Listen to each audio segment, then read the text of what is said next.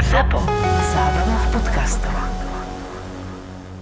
Tento podcast obsahuje opisy fyzického, psychického a verbálneho násilia a tiež opisy brutálneho sexuálneho násilia alebo sexuálnej deviácie páchateľa. Z tohto dôvodu je tento podcast absolútne nevhodný pre poslucháčov mladších ako osemnásť rokov. Urobil som to pri plnom vedomí, nikto ma nenaviedol. U notára je spísaný aj závet. Lúčim sa s vami. Ťažko som to znášal, že mi rozbili rodinu. Nehnevajte sa. Miloval som ich a všetko im obetoval. Vidím, že deti sa trápia a takisto aj ja. Ona je ľahostajná. Fyzicky je s nami, ale duševne nie. Zabudnite na mňa i moju rodinu a spomínajte v dobrom. My budeme teraz všetci spolu. Prečo sa to muselo stať? Boh s vami. Z listu na rozlúčku, ktorý napísal Florián Zaťko desiateho júna dvetisícšesť v Neninciach. Toto by som ja, čo sa odvíja aj od toho jeho prežívania, ktoré vložil do toho dopisu, to by som hodnotil skoro ako emulatórna, žiarlivecká, bludová porucha. Ona bola s nami, ale fyzicky a duchom nebola prítomná, deti trpeli. To sú hyperevidentné jeho presvedčenia, ktoré už majú bludný charakter. A preto som bol skôr prekvapený z toho, že ten človek bol odsúdený. Lebo ak toto urobil na základe bludovej poruchy, tak mal byť zavretý na psychiatriu a nie do väznice.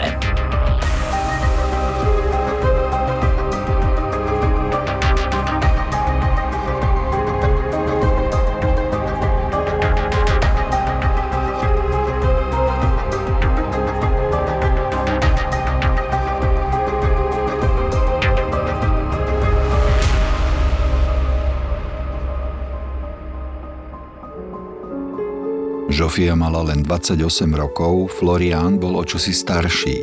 Mal Kristove roky, tridsaťtri. Ich synovia Markus a Enrik boli vo veku päť a deväť rokov. Florián miloval svoju ženu. A keď sa im narodili obaja synovia, jeho láska dokonca podľa všetkého ešte viac rozkvitla. Možno až príliš. Postupne ho začala láska k manželke prerastať a menila sa na žiarlivosť. Nič nové pod slnkom. Láska a žiarlivosť sú blízke kamarátky. Florián však začal svoju manželku sledovať, kontroloval všetko v jej živote, neustále ju podozrieval z nevery. Netrvalo dlho a Žofii sa začalo správanie jej manžela protiviť. Žiť s takýmto žiarlivcom musí byť pre toho partnera, partnerku neznesiteľné. Pretože aby som ja hľadel na hodinky, že či som v tom obchode bol dvanásť alebo až štrnásť minút a čo som za tie dve minúty, ktoré sú tak nejak nie celkom sto percent vysvetliteľné, robil, tak to je skutočne niečo neznesiteľného. Nemožno vylúčiť, že aj takéto správanie toho žiarlivého partnera vyústi v skutočnú, reálnu neveru podozrievanej v tomto prípade.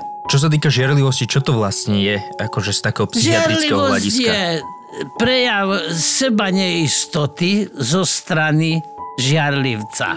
Iní sú lepší ako ja, alebo mohli by byť lepší ako ja a preto budú mať prednosť predo mnou.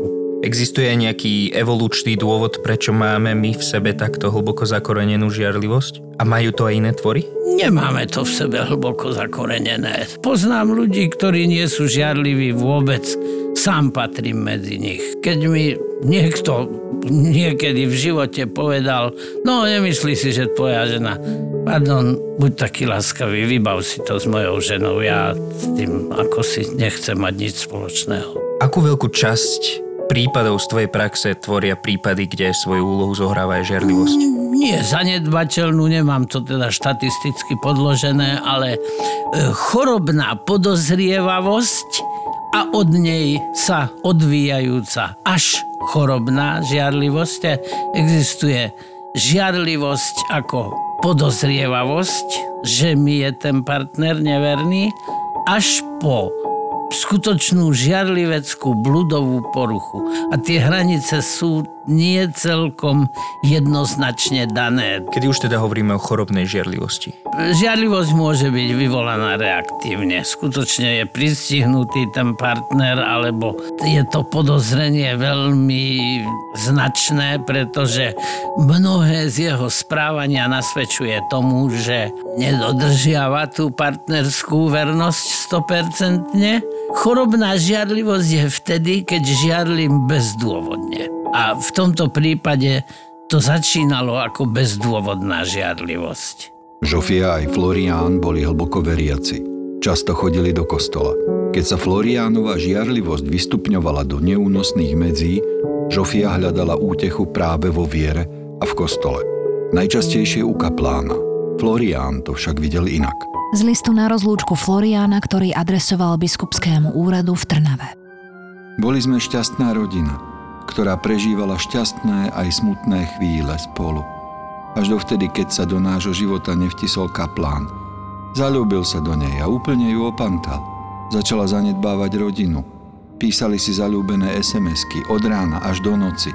O všetkom som sa dozvedel v júni dvetisícpäť. Dohováral som mu a on prisľúbil, že s tým skončí, ale neskončil. O mesiac ho preložili. Manželka potom išla s deťmi za ním. On sa aktívne podieľal na ich úteku a zabezpečil im tam aj bývanie. Deti som bol potom zobrať a ona tam zostala. Vrátila sa až neskôr, ale boli stále v kontakte. Kaplán mi rozbil celú rodinu. Florián pracoval ako vedúci smeny v azylovom útvare hraničnej a cudzineckej polície. Jeho kolegovia hovorili, že to bol normálny a zodpovedný chlap. Chodil na čas do práce a bol poriadny. Ako príslušník cudzineckej polície mal vlastnú služobnú zbraň. Ako myslíš, že to bolo v skutočnosti? Bola mu manželka neverná? To by som musel veľmi dopodrobná ovládať, aby som mohol povedať. Predpokladám, že samotný mladý muž bol v určitom období svojho života veľmi dôkladne psychiatricky, znalecky vyšetrený a nebola u neho stanovená taká diagnóza, ktorá by zakladala nepríčetnosť. Takže sa zjavne po psychiatrickom vyšetrení neuvažovalo o tom, že sa jedná o duševnú chorobu, bludovú poruchu. Pretože takýto človek by nebol odsúdený, ale bol by odkázaný na psychiatrické ochranné liečenie. Myslíš pri vstupe do tých ozbrojených zložiek, že vtedy ho psychiatrické podrobili vyšetrenie? Musel byť psychiatricky vyšetrený po skutku, ktorý spáchal. Pri vstupe do ozbrojených zložiek tam bol asi pravdepodobne psychologickému testovaniu podrobený, pretože keď legálne sa stávam držiteľom zbrane, tak takéto vyšetrenie musím absolvovať. Myslíš si, že celá táto aférka s tým kaplánom nemohlo ísť napríklad o to, že on tejto žene chcel napríklad pomôcť újsť od tohto manžela, ktorý ju psychicky tou úrovňou žiarlivosti týral? No áno, týral? Samozrejme, že to mohlo byť tak.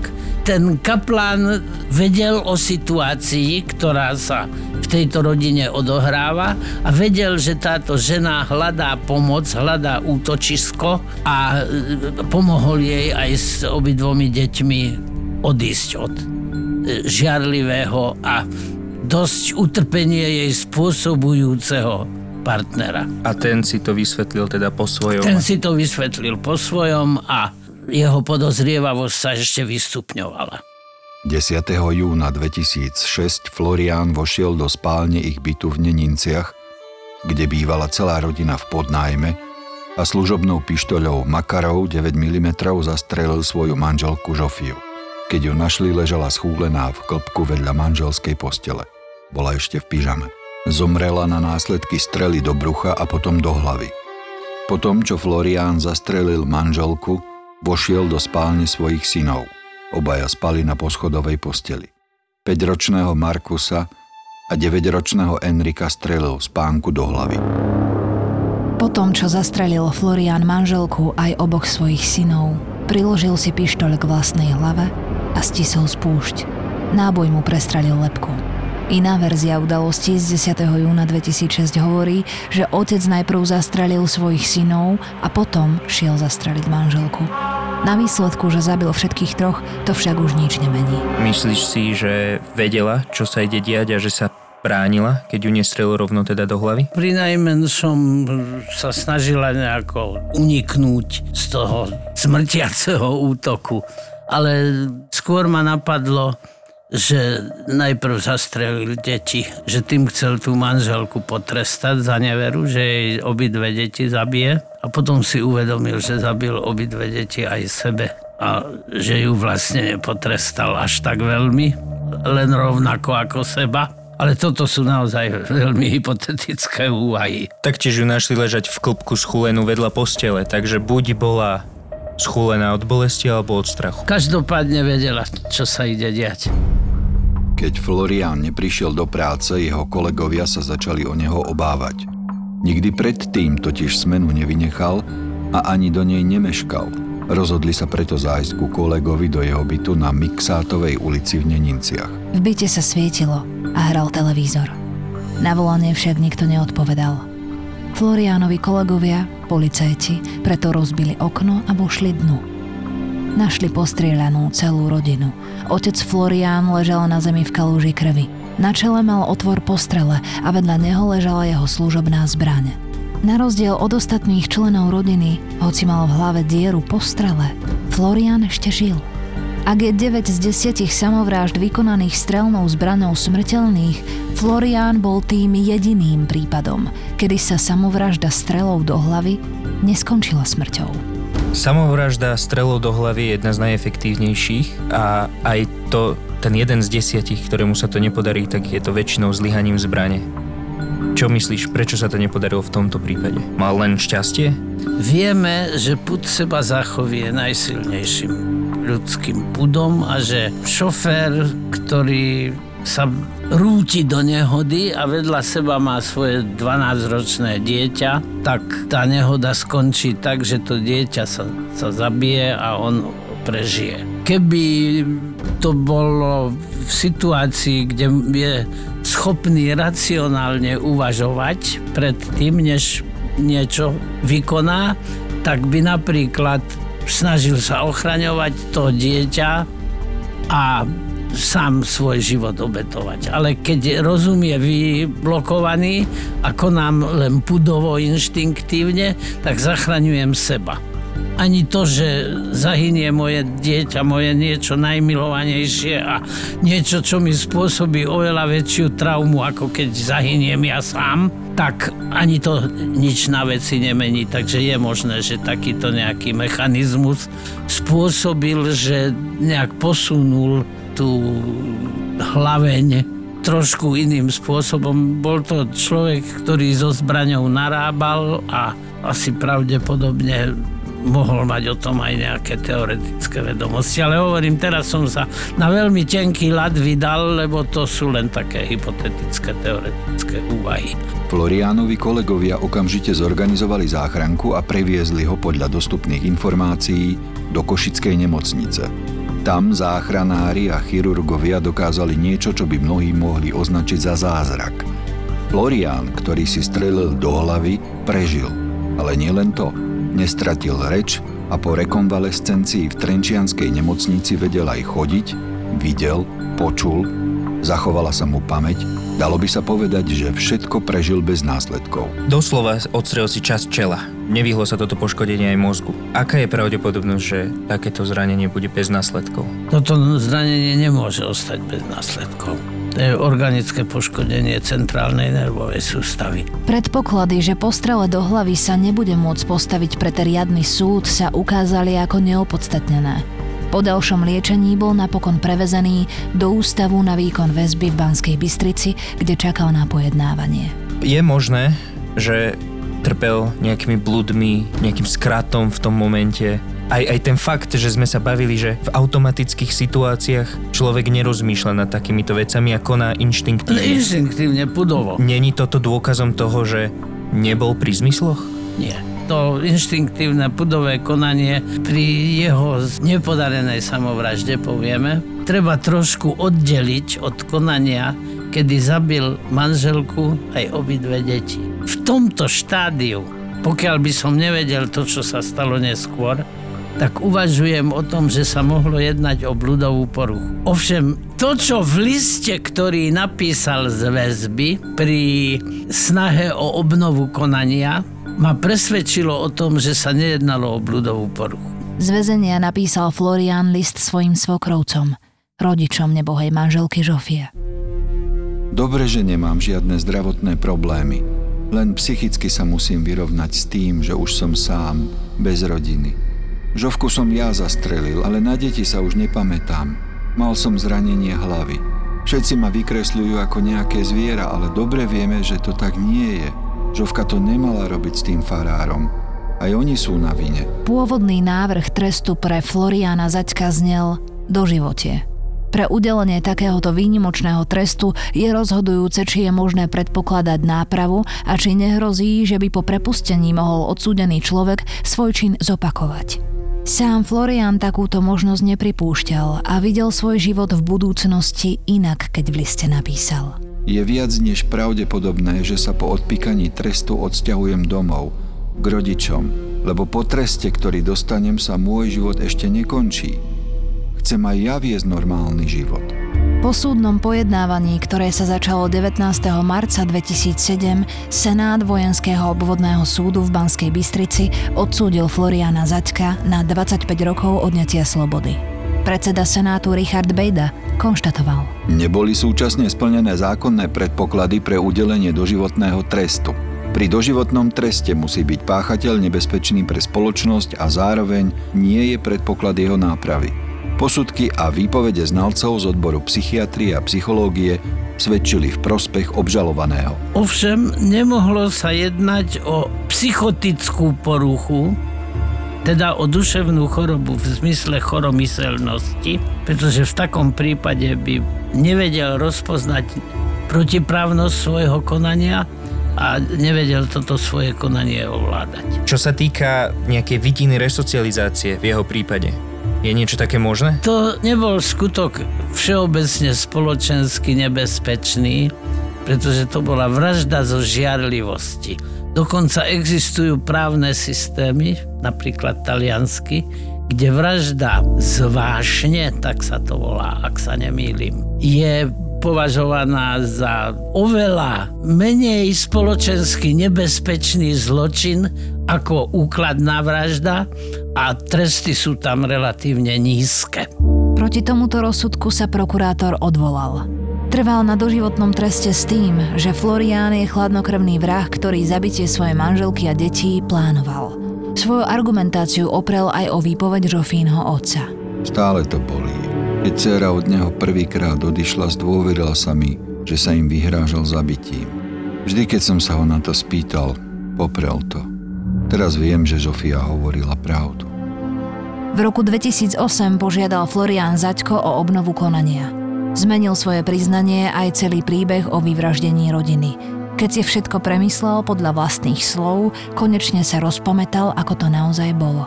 Prišiel s verziou, že synov nezavraždil on, ale jeho manželka. A on ju zabil preto, aby ich pomstil. Dodal, že pôvodnú verziu a priznanie povedal inak preto, lebo bol pod vplyvom silných liekov, ktoré mu ovplyvnili pamäť. Vtedy bolo úplne jasné, že sa nejedná o bludovú poruchu. Už. Táto verzia nepochádza z hlavy tohoto človeka, ale z hlavy jeho spoluväzňov. Pretože spoluväzni na cele sa o takýchto veciach bavia a vymýšľajú rôzne verzie. A to, že túto verziu prijal, svedčí jednoznačne proti tomu, že konal v stave bludovej poruchy. Odvolací vojenský súd v Trenčíne však potvrdil pôvodný rozsudok. dvadsaťpäť rokov odňatia slobody. Florián Zaťko mal byť po odpíkaní trestu prepustený na slobodu v roku dvetisíctridsaťjeden. Nestalo sa tak. Potom, čo si odsedel jedenásť rokov, zomrel na následky tzv. Multiorgánového zlyhania z chorobných príčin vo fakultnej nemocnici v Trenčíne. Čo bolo ono multiorgánové zlyhanie a aké to boli chorobné príčiny, nie je doteraz verejne známe. Tento prípad ukazuje, že nie je všetko hneď také jednoznačné, ako to vyzerá. Forenzná psychiatria je preto mojou herzsache, že nie je všetko také jednoznačné, ako to prima vista vyzerá.